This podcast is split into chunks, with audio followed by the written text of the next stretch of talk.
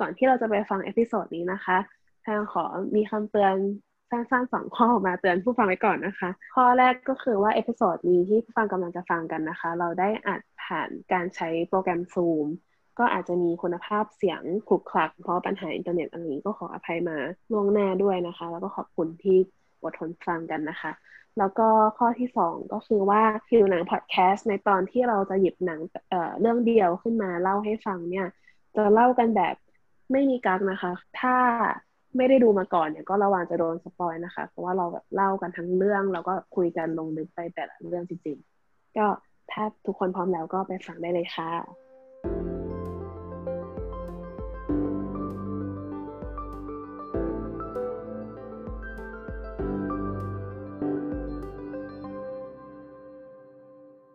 สวัสดีครับ ขอต้อนรับเข้าสู่รายการหิวหนังำหรับวันนี้เราจะมาพูดหนังเดี่ยวกันในเรื่องที่มีชื่อว่า Judas and the Black Messiah ครับ วันนี้เราอยู่กันสองคนเหงาๆนะวันนี้อยู่กับโอเล่ครับแพงค่ะใช่ช่วงนี้เออติดธุระนะก็เออเราอยู่เราสองคนไปก่อน แล้วก็คาดว่าในตอนหน้า เราก็จะกลับมาพร้อมหน้าพร้อมตากัน ในวันนี้ตอนที่เราอัดกันอยู่เนี่ยก็คือวันรุ่งขึ้น เออ วันรุ่งขึ้นนะคะ คือตอนที่เราอัดกันอยู่เนี่ยวันวันจันทร์ที่ 25 เมษายนนะคะ วันรุ่งขึ้นคือวันที่ 26 เมษายนเนี่ยออสการ์รางวัล Academy Awards นะคะ ก็จะประกาศผลกันแล้ว อันนี้ก็เลยเป็นแบบก็ถือว่าเป็นเรื่องท้ายๆตอนที่เราอัดกันก่อนจะถึงเทศกาลออสการ์เพื่อเพื่อรับกับกระแสออสการ์ Best Picture ในปีนี้นะคะ คือตอนที่ปล่อยออกไปอะเพื่อนๆก็คงจะได้รู้แหละว่าหนังเรื่องไหนจะได้รางวัลอะไรบ้าง แต่ว่าตอนนี้พวกเรายังไม่รู้นะคะ ซึ่ง Judas and the Black Messiah ที่เรามาอัดกันวันนี้ก็ได้เข้าชิงถึง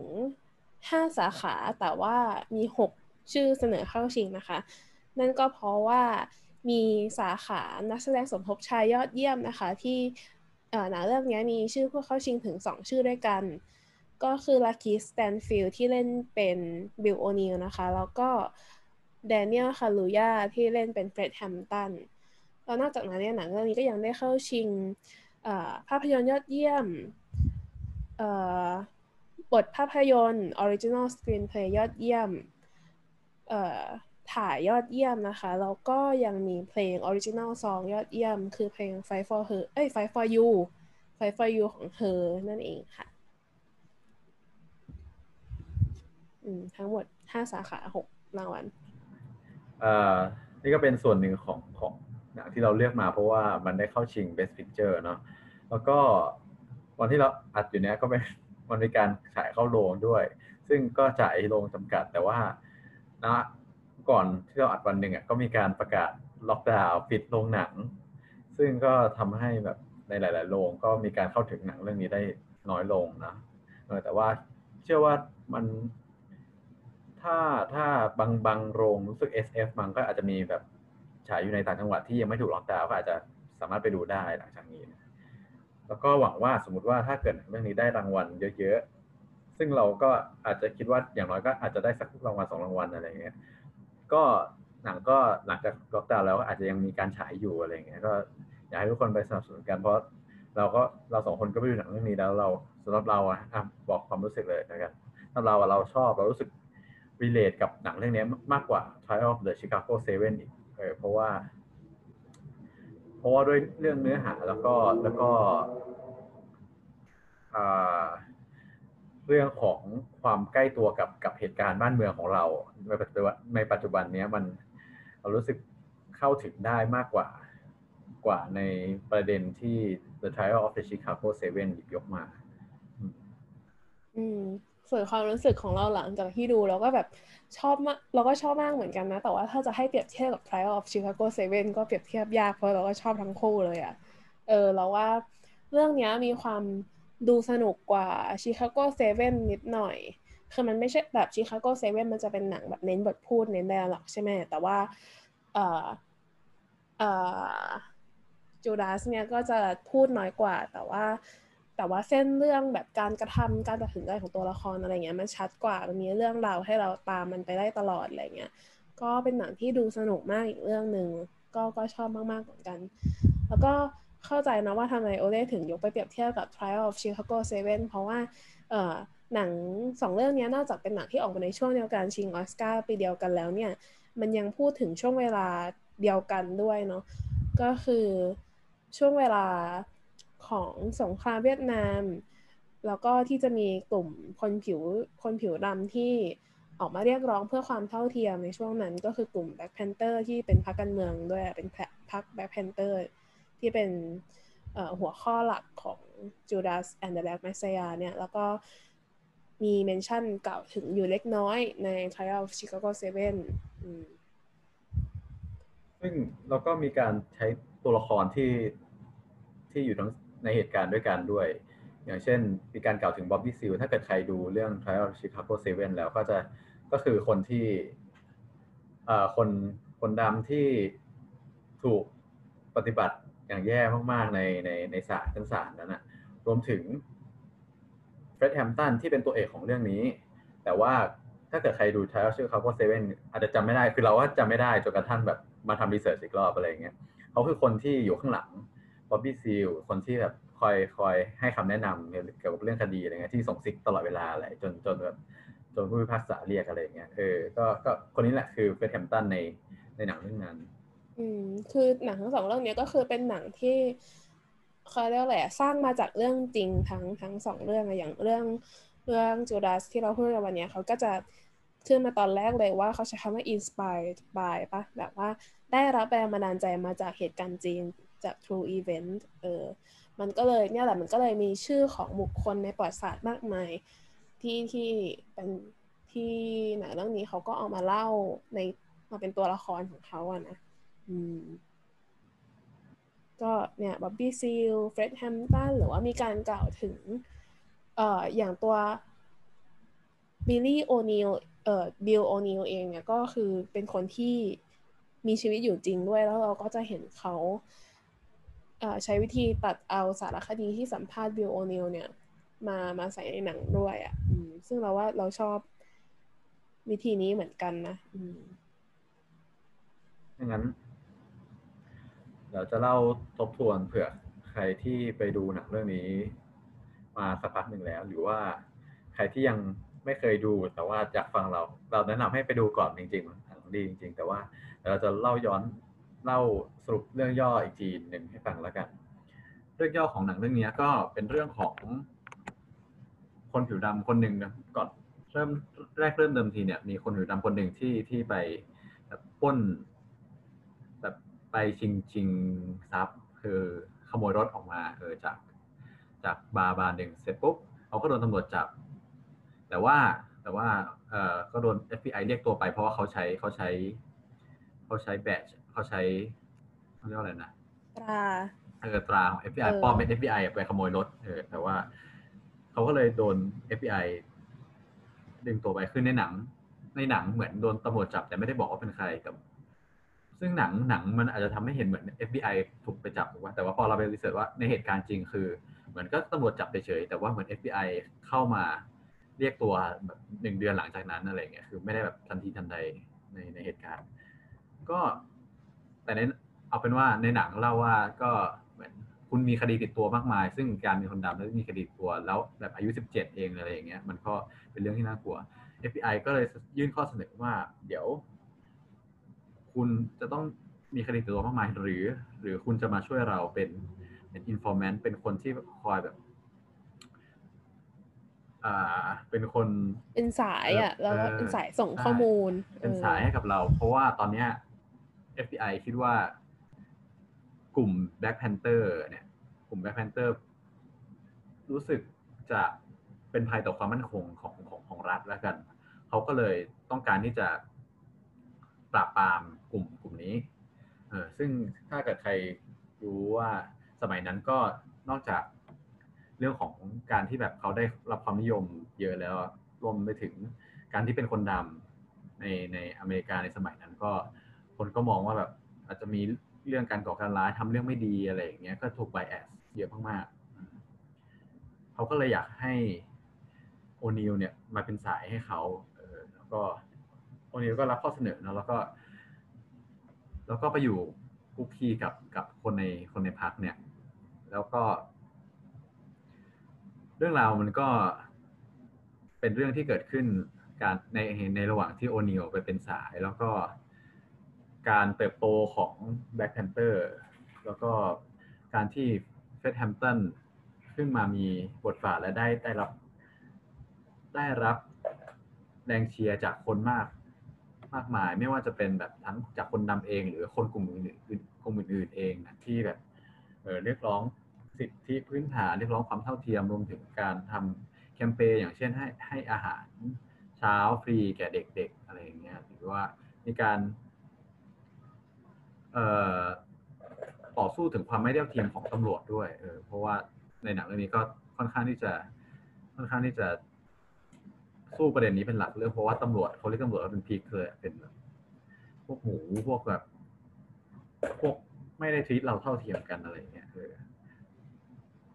นั่นแหละ แล้วเรื่องราวก็ก็เป็นประมาณนี้ ซึ่งตอนท้ายถ้าเกิดใครดูแล้วก็จำได้ก็จะรู้ว่าพอสุดท้าย สิ่งที่มันแย่ที่สุดก็คือทาง FBI อะก็ที่ข้อเสนอให้ให้โอนิลอะไปวางยาให้กับเฟดแฮมตันเพื่อที่ตอนนั้นสุดท้ายแล้วตำรวจก็จะเข้าไปแล้วก็สังหารเฟดแฮมตันแล้วก็สุดท้ายเฟดแฮมตันก็เสียชีวิต เรื่องราวก็มีประมาณนี้ แล้วก็สุดท้ายเขาก็ตัดมากับที่บทสัมภาษณ์จริงๆใช่ไหมที่เขาออกทีวี ที่โอนิวออกทีวีก็สัมภาษณ์ว่าตอนนั้นเกิดอะไรขึ้นอะไรบ้างเออแล้วหลังจากการ การสัมภาษณ์ ไม่กี่ในช่วงเวลาไม่นานเออเขาก็รู้สึกเสียใจแล้วเขาก็ฆ่าตัวตายหลังจากนั้นอืม ซึ่งซึ่งไอตอนนั้นมันก็เป็นแบบเวลานานแล้วแหละหลังจากที่เฟรดแฮมตันถูกอ่าถูกฆาตกรรมเนาะแต่ว่า เออคือหลังจากนั้นนานแล้วเราก็เออมีค่อยมีรายการทีวีไปสัมภาษณ์บิลโอนิลชื่อรายการ Eye on the Prize สองเออ แล้วก็ในวันที่รายการนั้นออกอากาศอะเขาก็ถูกพบว่าฆ่าตัวตายอยู่ที่ห้อง ก็จบแบบ impact มากกันนี้ก็เศร้าเศร้ากันไปเลยโอเค มาถึง ชื่อหนังแล้วกัน ซึ่งซึ่งเป็นสิ่งที่เราคิดว่า เออน่าพูดถึงเนาะก็คือชื่อหนัง Judas and the Black Messiah นี่คืออะไร ก็พอเราได้ยินชื่อหนังครั้งนี้ที่ไรเนี่ยเราก็จะนึกถึงเพลงของ Lady Gaga ทุกครั้ง ในฐานะที่เราแบบไม่ได้เป็นคนคริสเราก็เลยคิดว่าเอออันนี้เราจะให้โอเล่ที่นับถือศาสนาคริสเนี่ยอธิบายดีกว่าว่า Judas and the Black Messiah เนี่ยมันหมายความว่ายังไงคือตอนแรกอะเราก็เข้าใจว่าแบบมันเป็นหนังเกี่ยวกับศาสนาแบบเรียกร้องเกี่ยวกับศาสนาอะไรอย่างเงี้ยเพ ราะว่าเออชื่อหนังมันมิสลีดไปทางนั้น แต่ว่าพอไปดูหนังแล้วเออเราเราเข้าใจเลยว่าทำไมถึงชื่อเนี้ยแล้วเลือกชื่อมาได้ดีมาก ก็คือจูดาสถ้าเกิดใครเคยได้ยินเรื่องในพระคัมภีร์ก็จะมีเรื่องของช่วงที่พระเจ้าทำไมก็เป็นช่วงของที่แบบเหมือนช่วงพระเยซูใช่ไหมยุคยุคสมัยที่พระเยซูตามคนคิดเขาเชื่อว่าพระเยซูคือคนที่แบบเป็นพระเจ้าแล้ว พระเจ้าส่งลงมา เกิดในร่างมนุษย์ที่เป็นคนคอยสื่อสาร เป็นคนคอยนำสารจากพระเจ้ามามาเผยแผ่แก่มนุษย์บนโลกนี้อะไรอย่างเงี้ยแล้วก็การที่การที่ระหว่างที่เขาเผยแผ่คำสอนอะไรเงี้ยเขาก็มีสาวกอัครสาวกสิบสองคนเออซึ่งเป็นคนที่สนิทสนมกัน ในช่วงในช่วงตอนท้ายๆของของของช่วงที่พระเยซูยังมีชีวิตอยู่ก็คือ มีเหตุการณ์ที่ถ้าเกิดใครเคยเห็นภาพวาดของลีโอนาร์โด ดาวินชีที่ชื่อ The Last Supper อันนั้นคือเหตุการณ์เหมือนพักกายหันมื้อสุดท้ายของของพระเยซู ก็คือเหตุการณ์ก็คือว่า ตอนนั้นพระเยซูกินอาหารมื้อสุดท้ายใช่ไหมแล้วพระเยซูก็บอกว่ามีคนทรยศฉัน เออ ซึ่งเขาก็ identify ว่าก็คือยูดาสเป็นหนึ่งในสาวกอะซึ่ง สิ่งที่จูดาสทำก็คือในในในพระคัมภีร์ก็ไม่ได้บอกอะไรมากนะแบบเหมือนแต่เหตุการณ์ที่เรารู้ก็คือว่า เหมือนจูดาสก็ไปเป็นนั่นแหละไปเป็นสายให้กับกับทางเขาบอกว่าเป็นพรีสอะเหมือนเป็นบาทหลวงคือเราเข้าใจว่าคือเราไม่ได้ศึกษาเยอะขนาดนั้นคือเราเป็นคนคริสแต่แบบเราก็ไม่ได้รู้เยอะขนาดนั้นเราก็เพิ่งมาตามอ่านทีหลังเหมือนกันเออประมาณว่าเหมือนเข้าใจว่าสมัยนั้นก็มีศาสนาของเขาอยู่แล้วอะไรอย่างเงี้ยคือ ไอศาสนาคริสต์หรือคริสเตียน มันก็เป็นศาสนาใหม่ใช่ไหมที่ ที่มีกลุ่มเล็ก ๆ ที่เชื่ออยู่อะไรเงี้ยพอพอ พอมันขัดกับแบบหลักศาสนาเดิมอะไรเงี้ยขัดกับรัฐด้วย ซึ่งรัฐก็มองว่าแบบนี้เป็นภัยต่อความมั่นคง เพราะว่าเหมือนในในทุกเหตุการณ์บนโลกเนี้ยพอแบบมันมีสถาบันรัฐใช่ไหมแต่ว่าพอมีมีลัทธิหรือกลุ่มคนที่แบบ ได้รับความสนใจจากคนมากๆขึ้นเนี่ยเขาก็รู้สึกไม่มั่นคงต่อต่อรัฐอะไรเงี้ยเขาเขาก็ต้องการจะปราบหรือจัดการกับกลุ่มนี้ ซึ่งในกรณีนี้คือเขาก็จะจัดการกับพระเยซู สิ่งที่จูดาสทำก็คือจุดในในในในไบเบิลก็คือจูดาสก็เป็นคน identify ว่าคนนี้คือพระเยซูเขาก็เขาก็รับเงินจากจากทางทางบาทหลวงนั่นแหละบอกว่า จะ identify คนนี้นะเพราะว่าคนนี้พระเยซูแล้วเขาก็จะจับไปแล้วก็ไปตึงกางเขนอะไรเงี้ยเออตามที่ทุกคนน่าจะเคยเห็นกันนั่นแหละแต่สิ่งที่มันเหมือนมากกว่านั้นก็คือสุดท้ายแล้ว สุดท้ายแล้วพอจูดาสพอรู้เรื่องแบบว่าพระเยซูโดนอะไรบ้างเนี่ย จากคนที่เคยเป็นอัครสาวกเขาก็รู้สึกว่าเขารู้สึกผิดมาก แล้วเขาก็ตอนแรกเขาก็พยายามไปคืนเงินเสร็จแล้ว สุดท้ายเขาก็ฆ่าตัวตาย ซึ่งก็เหมือนกับ สิ่งที่วิลเลียมโอนิลทำเลยก็คือWilliam O'Neal ก็ไปอยู่ใกล้ชิด จะเรียกได้ว่าเหมือนใกล้ชิดเป็นแบบ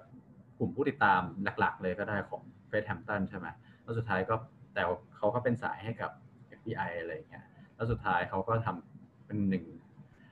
เป็นหนึ่งปัจจัยที่ปัจจัยหลักเลยที่ทำให้ Fred Hampton เสียชีวิตอะไรอย่างเงี้ยซึ่งอ๋อแล้วก็คือ The เมสซายานี่ก็คือเป็นชื่อเรียกของพระเยซูพระเยซูมีชื่อเรียกหลายชื่อเมสซายาก็เป็นหนึ่งในนั้นเพราะฉะนั้น แต่นี้ไม่เป็นคนดังก็เป็นเรื่องของจูดาสกับเมสซายาคนดังก็คือ เป็นการเปรียบเทียบกับเรื่องนี้แต่แต่เมสซายาคือมันจริง ๆ แล้วมันมีได้หลายคนใช่ปะเหมือนไม่ได้จำกัดว่าต้องเป็นพระเยซูคนเดียวถ้าสมมติแบบว่าเหมือน messiah เหมือนพระผู้ไถ่อย่างนี้ป่ะแบบที่จะพา คนทั้งปวงแบบหลุดพ้นจากบาปอะไรอย่างเงี้ย ถ้าหลังจากพระเยซูก็อาจจะมีคนอื่นมาอีกได้ใช่ปะที่เป็นแบบ messiah ก็เหมือนไม่ไม่แน่ใจเหมือนคิดแต่คิดว่าเหมือน messiah น่าจะเป็นคำคำพูดกว้างๆรวมๆมาแต่ว่าแล้วแต่ศาสนาไหนจะเชื่อว่าใครเป็น messiah อะไรประมาณนี้อืมอืมอืมศาสนาคริสต์คาทอลิกก็อาจจะเชื่อว่าพระเยซูเป็น messiahอืมอืมอืมอย่างในเรื่องเนี้ยเราก็จะได้ยินคำที่ FBI ที่เป็นหัวหน้าคนหนึ่งพูด เรียกเฟรดแฮมตันว่าเป็นแบล็กเมสไซยาเนี่ยเนาะก็คือก็คือเขาจะเปรียบเทียบเหมือนกับว่าผู้นำคนผิวดำที่ที่จะพยายามปลดแอกเพื่ออิสรภาพของคนผิวดำอะไรเงี้ย เพราะว่ามีการวิเคราะห์กันว่าก่อนหน้านี้คนที่เป็นแบล็กเมสไซยาคนก่อนหน้านี้ก่อนเฟรดแฮมตันเนี่ยก็คือเอ่อดรคิงส์หรือว่ามาร์ตินลูเธอร์คิงจูเนียร์เนาะที่เป็นที่เป็นทั้งนักคิดแล้วก็เป็น activist เป็นผู้นำ ของของการปลดแอกคนดำในในอเมริกาเนี่ยก็มีบทบาทสำคัญอย่างมาก แล้วก็ถูกลอบสังหารใช่ไหมแล้วต่อมาก็จะเป็นเฟรดแฮมป์ตันก็ถูกสังหารโดยรัฐอีกอะไรเงี้ยเออก็ถือว่าเป็นการตั้งชื่อเรื่องที่ดีนะคะก็เปรียบเทียบได้ดีมากทีนี้มาถึงเราแบบว่าไปถึงความประทับใจของแต่ละคนละกันว่าเออที่ดูเนี่ยประทับใจอะไรเป็นพิเศษ ในหนังเรื่องนี้บ้างเราก่อนกันเราอย่างที่บอกเราเราว่ามันมีความประทับใจคือแบบมันไม่มีเอลเมนต์ไหนที่ประทับใจแบบเป็นพิเศษ แต่ว่าอย่างที่บอกว่ามันสร้างอิมแพคกับอิโมชันของเราคือ เราดูเรื่องนี้แล้วเรารู้สึกโกรธคือโกรธยิ่งกว่า The Trial of the Chicago Seven อะไรเงี้ยเออโกรธความแบบไม่เท่าเทียมกันที่แบบทำไมเขาต้องไม่ปราบอะไร ซึ่งสิ่งที่ในหนังมันโชว์ก็คือเฟรดแฮมตันทำเพื่อเพื่อแบบอยากให้คุณภาพชีวิตของคนดีขึ้นอะไรอย่างเงี้ยในใน ในทางตรงข้ามกับคนที่มีอำนาจก็กลับมาปราบ แล้วก็พยายามที่จะไม่ให้เขาปรับมีเสียงหรือไม่ได้ให้เขาได้รับความนิยมจากจากประชาชนอะไรอย่างเงี้ยเออ ซึ่งเราเราคิดว่านั่นแหละคือประเด็นที่เขาหยิบยกมาและการ เล่าเรื่องโดยรวม มันทำให้เรารู้สึกได้ถึงตรงนั้นนะซึ่งเราคิดว่า จริงหนักแค่นี้มันก็ accomplish แล้วแม้ว่าเหมือน มันอาจจะไม่เหมือนที่เราคุยกับแพงก่อนหน้านี้เออที่แพงบอกว่ามันไม่ได้มีอะไรใหม่ในในฟอร์มของหนังเออซึ่งเราก็เห็นด้วยเพราะว่าเหมือนมันก็เป็นหนังคลาสสิกทั่วๆไปที่แบบหลายเรื่องก็ใช้กันวิธีการเล่าเอยการแสดงอะไรอย่างเงี้ยเออแต่ว่านั่นแหละ มันเป็นเรื่องที่เราไม่เคยรู้มาก่อนไงแล้วเราแบบเราก็เลยรู้สึกอินกับความ ความไม่เท่าเทียมของของตำรวจ FBI อะไรอย่างเงี้ยที่แบบปราบคนบริสุทธิ์ทำไมอืมอืมคือเราก็เห็นด้วยกับโอเล่เลยที่แบบโอเล่เมนชั่นว่าก่อนอันนี้เราเราพูดถึงว่าเออหนังเรื่องเนี้ย คืออย่างที่เราคิดก็คือว่าหนังเรื่องเนี้ยมันไม่ได้มีวิธีการภาพยนตร์อะไรที่มันหวือหวาเนอะมันไม่ได้มีเทคนิคพิเศษ มีการถ่ายหรือการตัดต่อหรือการเล่าเรื่องราวที่แปลก แตกต่างไปจากปกติอะแต่ว่ามันก็ทำได้ดีในในการเล่าเรื่องแบบเส้นเรื่องแบบ narrative เอ่อตามปกติเนาะอืมก็คือตัวละครมันมีเอ่อมีจุดประสงค์ของมันมันมีความต้องการบางอย่าง แล้วก็เผชิญอุปสรรคหลาย ๆ อย่าง เพื่อจะไปสู่ความต้องการนั้นอะไรอย่างเงี้ยเออซึ่งซึ่งตลอดเรื่องอะ เราก็พบว่าเนี่ยเราสนุกไปกับหนังเรื่องนี้มาก ๆ อืม แล้วก็ที่เรารู้สึกว่าต้องยกให้กับความสนุกเนี้ย อีกอย่างหนึ่งก็คือออการแสดงของนักแสดง โดยเฉพาะอย่างยิ่งคนที่เล่นเป็นเฟรดแฮมตันในเรื่องเนี้ยก็คือเราก็ว่าเขาก็เล่นดีจริงๆ สมควรที่จะได้รับรางวัลชนะรางวัลทั้ง Golden Globe BAFTA แล้วก็ได้เสนอเขาชื่อเข้าชิงออสการ์เนาะอืมคือ คือเรารู้สึกว่าการเล่นเป็นบุคคลที่ที่มีอยู่จริงอะไรอย่างเงี้ยแล้วก็เป็นบุคคลที่เป็นผู้นำอะไรเงี้ยมันก็ยากอะ่ะแต่ว่าเรื่องเนี้ยเรารู้สึกว่าพอเขาเล่นเป็นเฟรดแฮมป์ตันแล้วแบบเฟรดแฮมป์ตันดูเป็น character นั้นจริงๆอะดูเป็น character ที่แบบว่าคนจะศรัทธาเชื่อถืออะไรอย่างเงี้ย คือในเรื่องมันแบบว่าเอ่อบิลโอนิลเนี่ยบอกอธิบายเฟรดแฮมป์ตันว่าเฟรดแฮมป์ตันเนี่ยถึงขนาดแบบว่า คือพูดอะไรใครๆก็เชื่อ คือเขาสามารถ sell salt to a slug เนี่ย ก็คือแบบว่ากลายเป็นรายการสอนภาษาอังกฤษแล้วแต่ว่า คือหมายความว่าแบบเออคือ sell salt to a slug ก็คือขายขายเกลือให้ทากได้อะคือปกติเนี่ยทากมันก็จะแพ้เกลือใช่ไหมโดนเกลือแล้วมันก็ตายใช่ปะแต่ว่าถ้าทากเราขายเกลือให้ทากได้เนี่ยก็แปลว่าแบบขายอะไรก็ได้ในโลกใบนี้แล้วอะ เออ ซึ่งความที่เขาแบบ มี charisma มีแบบวาทศิลป์ของของตัวเฟรดแฮมป์ตันเนี่ยมันก็แบบส่งมากๆอะผ่านผ่าน character ของเขาในเรื่องนี้ แล้วก็อีกคนหนึ่งที่เราอยากจะชมก็คือ คนที่เล่นเป็นเดบราจอห์นสันแฟนของเฟรดแฮมป์ตันนะ ในเรื่องนี้อะเอ่อก็คือโดมินิกฟิชแบ็กอืมคือ คนนี้ก็เล่นเป็นแบบว่า คือ เราไปอ่านอีกรีวิวอันหนึ่งแล้วเราก็รู้สึกว่าเออในเรื่องนี้มันไม่ได้มีฉากที่เป็นฉาก romance ฉากแบบรักกันระหว่างเฟรดแฮมป์ตันกับตัวแฟนเขาเยอะมากอะแต่ว่า ถึงแม้จะมีน้อยอะแต่ว่าเรารู้สึกว่าหนังเนี่ยเขียนบทมาดีแล้วก็นักแสดงเล่นดีด้วยเพราะเราเห็น chemistry เห็นคือเรารู้สึกแล้วเราเชื่อแล้วเราแบบรู้สึกไปกับเขาด้วยว่าอ๋อเขารักกันจริง ๆอะจนในที่สุดตอนสุดท้ายที่เฟรดแฮมป์ตันถูกยิงโดยที่ฉากหน้าเป็น เป็นแฟนเขาเป็นเดบราจอห์นสันที่แบบน้ำตาไหลออกมาอะไรเงี้ยแล้วก็รู้สึกว่าเออฉากนั้นมันเลยทำให้ impactมากๆ เพราะว่าเราเชื่อในความรักที่เขาสองคนมีให้กันเนี้ยมันก็แบบมันก็เริ่มมาแบบน่ารักมากแบบคุยกันเรื่องแบบ การใช้คำแบบความเป็นกวีอะไรอย่างเงี้ยของของเดบราเออแล้วเราก็รู้สึกว่ามันเป็นหนังที่ ถึงมันจะมีประเด็นใหญ่ที่พูดอยู่แต่ประเด็นรองๆของมันก็น่าสนใจหลายอย่างเนาะในการพูดถึงพูดถึงขบวนการเคลื่อนไหวเอ่อเรียกร้องอะไรบางอย่างที่ที่ที่มันมันแบบมีความเป็นปฏิปักษ์กับรัฐอะเอออย่างประเด็นหลักๆที่เราเห็นในหนังเรื่องนี้แบบเห็นได้ชัดมากเนี่ยก็คือเรื่องของความรุนแรงเนาะเออคือในโลกยุคของเราเนี่ยเราก็จะ ได้ยินคำว่าสันติวิธีค่อนข้างเยอะ โดยเฉพาะก่อนหน้านี้ยุคแบบเสื้อเหลืองเสื้อแดงก็จะมีคำว่าแบบสันติอหิงสาอะไรแบบเนี้ยที่แบบว่าการ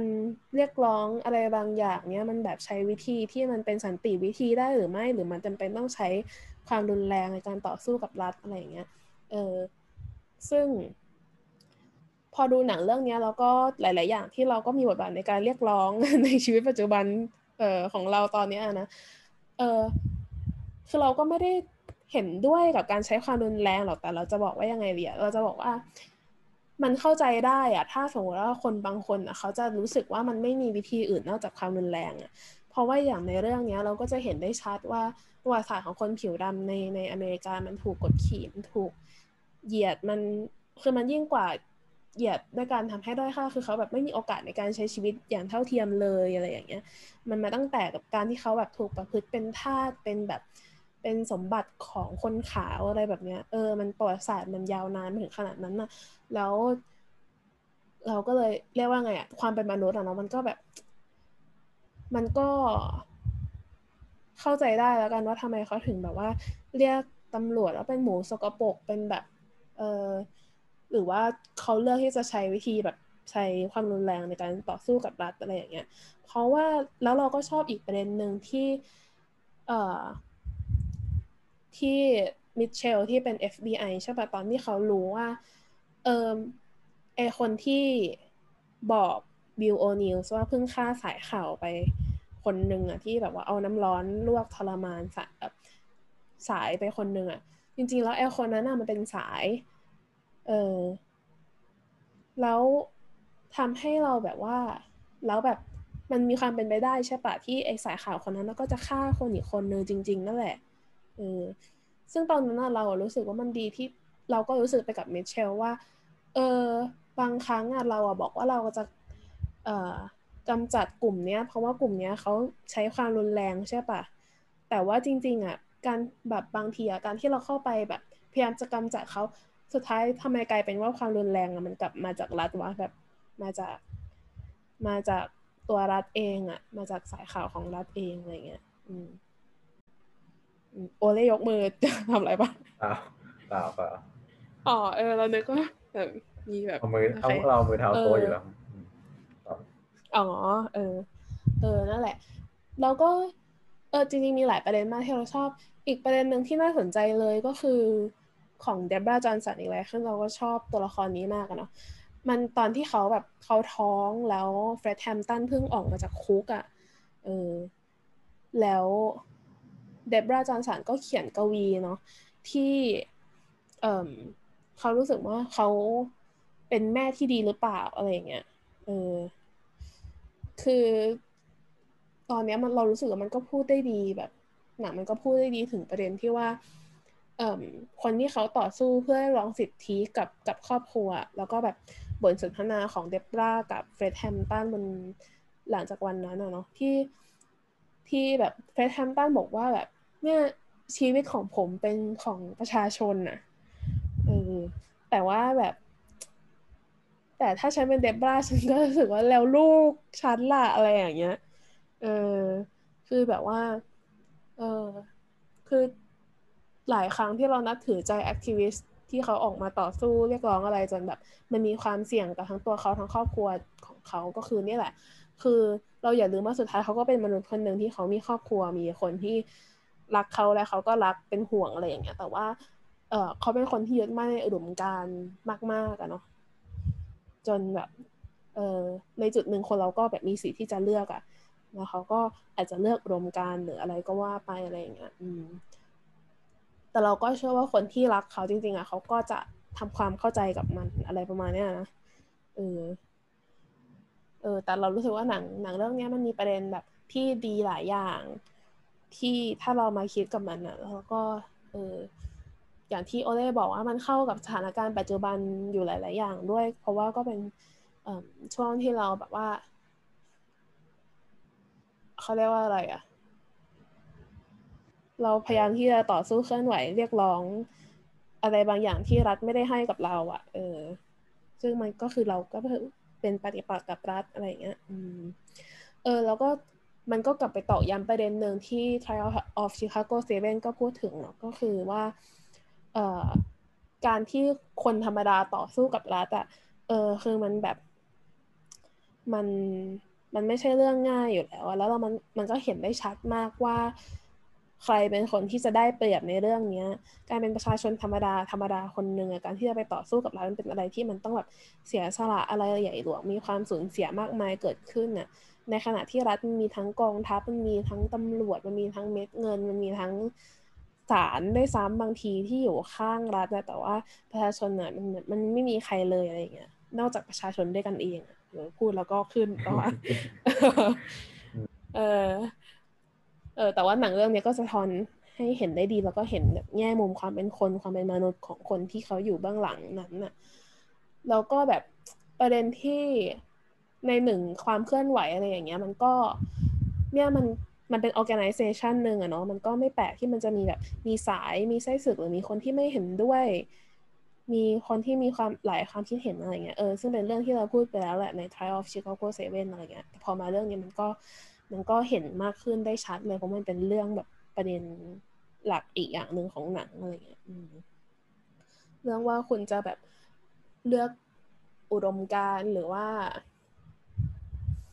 เอ่อเงินหรือว่าอะไรอะไรอย่างเงี้ยเออ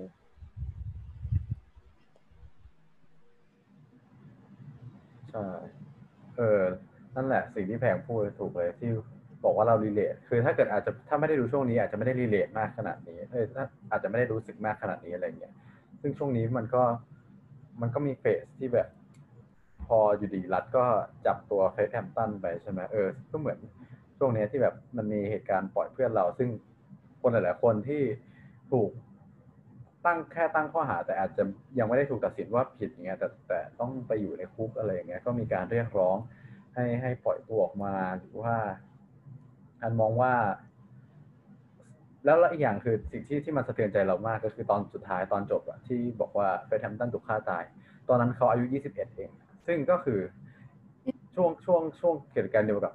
ที่เพื่อนๆเราโดน เออช่วงแบบ คนอายุประมาณปีสามปีสี่เองเป็นนักศึกษาเองถ้าเกิดเทียบกับรุ่นเราอะไรอย่างเงี้ยเออ มันก็แบบเนี่ยเหตุการณ์นั้นเกิดเมื่อนานแล้วปัจจุบันนี้ในไทยก็ยังมีอยู่ยังมีให้เห็นอยู่อะไรอย่างนั้นนะใช่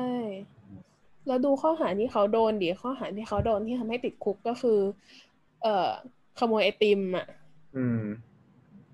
ใช่คือแบบ เนี่ยคือมันแบบว่าสั่งแบบทำให้เห็นชัดมากเลยว่าพอคุณเป็นที่เพ่งเลงว่าแบบฝ่ายรัฐเริ่มไม่ชอบคุณเห็นว่าคุณเป็นภัยต่อความมั่นคงของเขาอะนะแบบเขาก็คอยตามแบบตามจี้ว่าอะไรก็ได้อะที่จะแจ้งข้อหาจับได้อะก็จะจับให้หมดอะไรเงี้ยถึงขนาดว่าเนี่ยเฟรดแฮมตันขับรถไม่ได้อะในตอนแรกเนาะเพราะว่า ถ้าเฟรดแฮมตันขับรถเมื่อไหร่ตำรวจก็จะคอยแบบอ่าปรับจะคอยจับอยู่นั่นแหละเอออะไรเงี้ยเพื่อให้คือตำรวจก็คือฝ่ายรัฐก็ทำยังไงก็ได้อะให้ขัดขวางขบวนการที่ที่เขาเห็นมันเป็นเป็นภัยต่อความมั่นคงของตัวเขาเองอะเออพูดไปก็เพียงแต่ความคนถูกไปอืมอืม แต่ว่าหนังจริง ๆ แล้วหนังเป็น หนังที่สนุกนะแล้วเราก็ชอบอีกอย่างหนึ่งก็คือสกอร์เพลงในหนังเรื่องนี้เออที่เรารู้สึกว่ามันมีความแบบสนุกแบบสนุกสนาน แบบออกแจ๊สแจ๊สหน่อยนึงอะไรอย่างเงี้ยเออเป็นเครื่องเป่าอะไรเงี้ยที่แบบว่ามาทีไรเราก็จะรู้สึกว่ามันช่วยแบบ lift up เรื่องราวให้มันแบบ เออกระฉับกระเฉงก็สนุกขึ้นอะไรอย่างเงี้ย อืมแล้วก็นอกจากนั้น เออไอ้เพลง Fight for You ของเธอที่ได้ชิง Original Song ออสการ์เราก็ชอบนะที่มันมาตอนเครดิตก็ดีมากเลย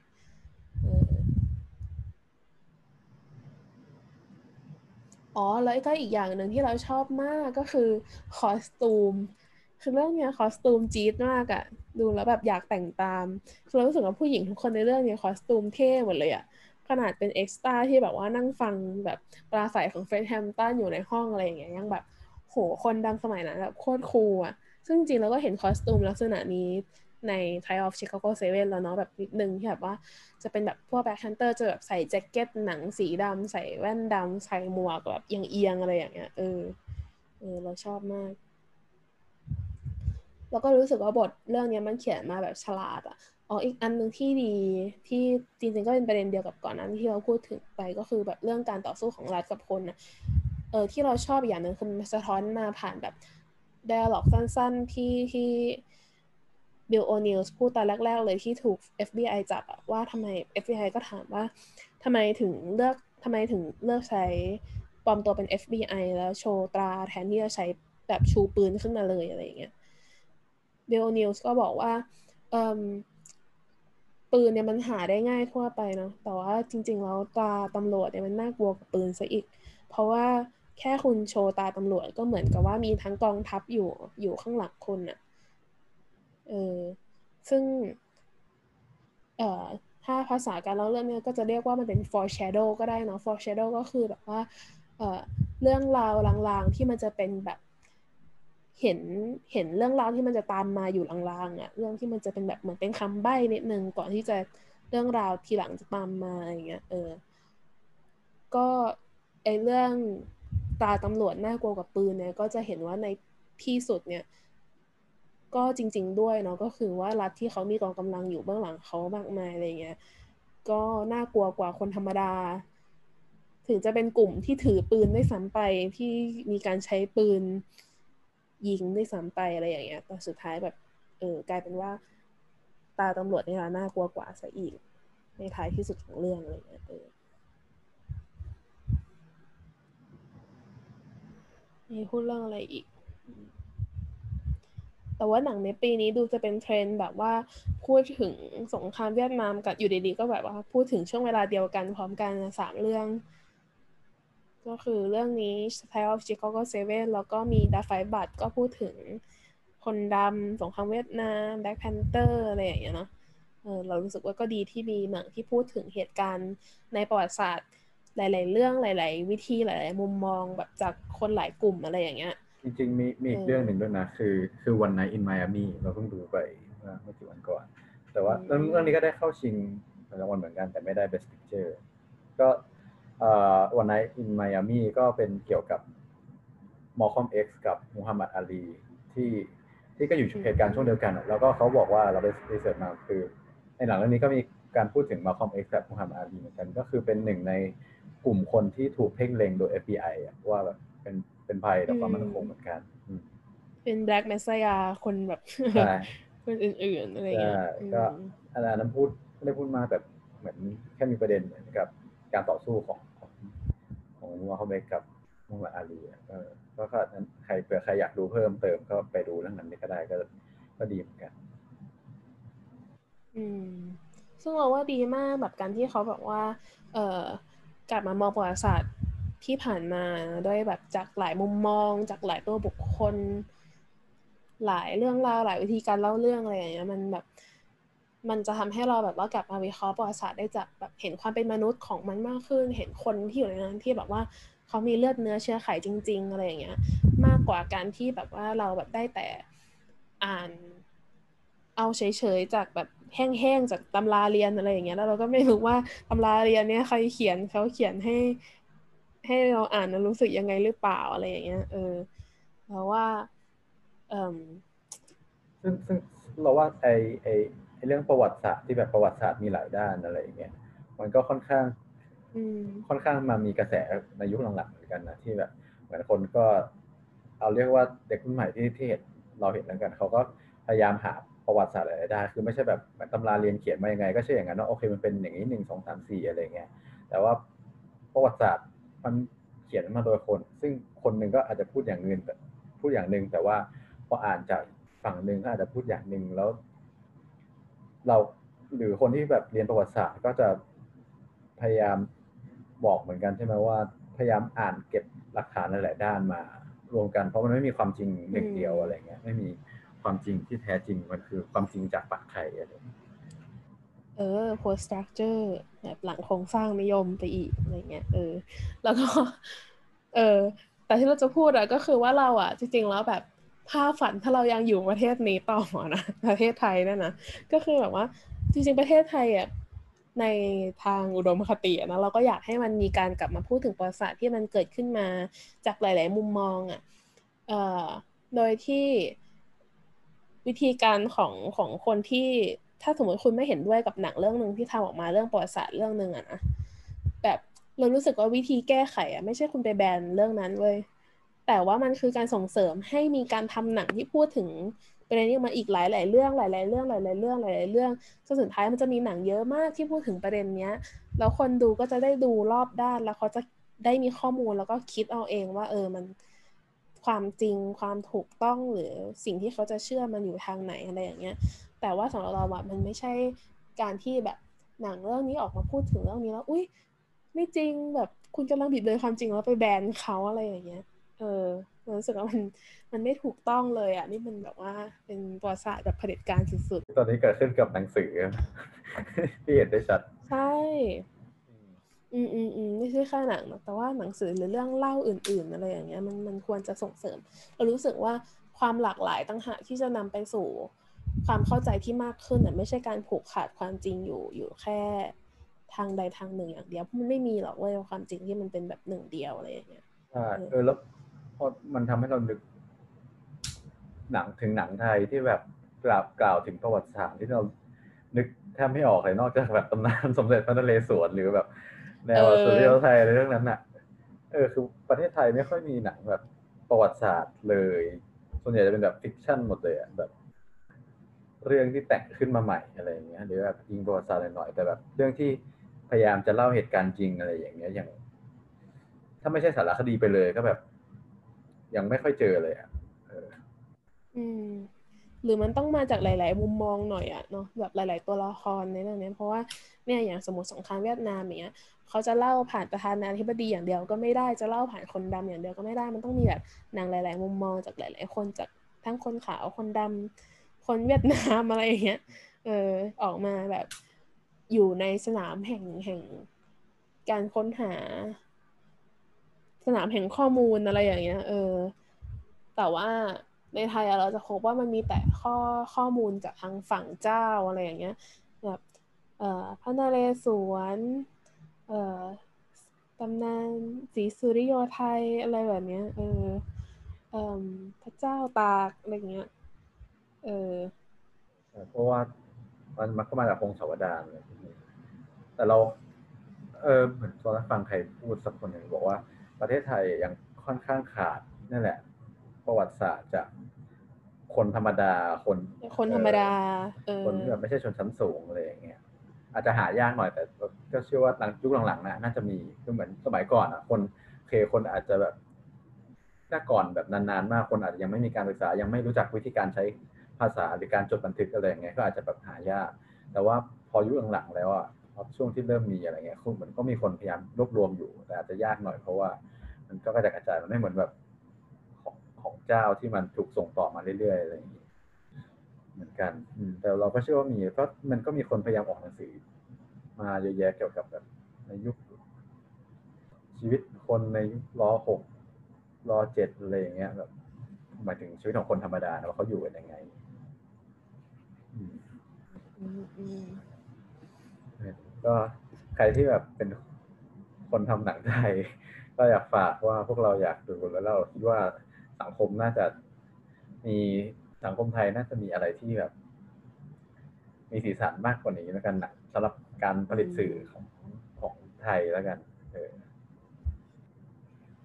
ใช่เราเชื่อว่าคนดูก็อยากดูแล้วคนทำก็อยากทำนั่นแหละ แต่ว่า มันยังมีแบบตัวกลางอย่างภาครัฐที่แบบว่าไม่ได้สนับสนุน ตรงนี้อยู่หรือว่าแบบคอยจ้องจะแบนอยู่ได้วยซ้ำไปอะไรเงี้ยที่มันยังแบบขัดต่อหลักการเสรีภาพทางการแสดงออกของเราอะไรเงี้ย ประเทศไทยก็ยังมี อีกมากอะนะที่จะต้องแบบต่อสู้ฝ่าฟันไปกว่าจะถึงวันนั้นที่เราจะได้มีอิสระอืมในการพูดความคิดเห็นของเราได้อย่างแท้จริง หรือว่าที่จะรับข่าวสารรอบด้านได้อย่างแท้จริงอะไรเงี้ยอืมเออแต่ว่าก็ออกนอกเรื่องกันไปเยอะจริงนะคะไปไกลมาก อืมก็กลับมาที่ Judas and the Black Messiah นะคะเอ่มพูดถึงรางวัลมีอะไรอีกไหมนะนะคืออันเนี้ยเป็นเป็นอืมประเด็น ไม่ใช่เชิงดราม่าหรอกแต่ว่าคนก็งงเหมือนกัน เราเชื่อว่าคุณผู้ฟังก็งงเหมือนกันตรงที่ว่าสำหรับออสการ์เนี่ยก็มีผู้เข้าชิงสาขา นักแสดงสมทบชายยอดเยี่ยมใช่ไหมสองคนคือ Daniel Kaluuya กับ LaKeith Stanfield คนก็สงสัยว่าอ้าวถ้าเกิดสองคนนี้คือ Judas กับ Black Messiah เนี่ยเป็นนักแสดงสมทบ แล้วใครคือนักแสดงหลักของเรื่องนี้กันแน่อะไรเงี้ยเออแบบ ทำไมเขาถึงมาเสนอในสาขานี้กันทั้งคู่แต่ก็มีคนโจ้คำๆนะ อ๋อ หรือ FBI ก็คือแสดงหลักนั่นเอง หรือว่าตำรวจอะไรอย่างเงี้ย เออนั่นแหละก็ แต่หนังเรื่องนี้ก็ได้รางวัล อย่างที่แพงบอกไปก่อนหน้านี้ก็ได้รางวัลเยอะเหมือนกัน ทั้งสำหรับสำหรับเดนเนียลคารูยาก็รางวัลจาก บัฟต้าจาก Critics Choice Golden Globe Golden Globe อะไรอย่างเงี้ยก็มาดูของของของออสการ์เหมือนกันซึ่งจะประกาศพรุ่งนี้เช้าสำหรับสำหรับพวกเราอะนะอืมแต่ว่าก็ ก็ไปตามฟังกันได้นะคะเหี่ยวหนังพอดแคสต์ของเราก็พยายามจะ cover หนัง เอ่อจำนวนมาก ในที่ได้เข้าชิง Best Picture อย่างน้อยก็พยายามจะให้เกือบครบตอนนี้ยังขาด Nomadland ที่ไม่รู้ว่าไทยจะได้เอาเข้ามาฉายเมื่อไหร่ อืมอืมเราคิดไว้ว่า แบบเผลอๆอาจจะรอ Disney Plus เลยมั้งเพราะมันเป็นของดิสนีย์อะนะของอ๋อเออ เออ เออ ซึ่งอันนั้นก็ยังไม่มีวิแวก็วมีความเป็นไปได้ อืม โอเคก็ถ้าอย่างนั้นก็ วันนี้พวกเราก็ขอจบการพูดถึง Judas and the Black Messiah ไว้เท่านี้นะคะ แล้วก็ถ้าใครมีคำติชมหรือว่าหมดซีรีส์ออสการ์นี้แล้วเนี่ยอยากให้พวกเราพูดถึงหนังเรื่องไหนอีก ที่พวกเราเอ่อก็จะไปหามาดูนะคะ เราก็จะมาพูดให้เพื่อนๆฟังกันนะคะ อยากรู้เรื่องไหนอะไรก็คอมเมนต์กัน หรือว่าทักมาบอกกันได้ใน Facebook หิวหนังพอดแคสต์นะคะหิวหนังภาษาไทยพอดแคสต์ภาษาอังกฤษหรือว่าคอมเมนต์ใน YouTube ก็ได้ค่ะ ก็สำหรับวันนี้ก็ลาไปก่อนค่ะ สวัสดีค่ะ สวัสดีค่ะ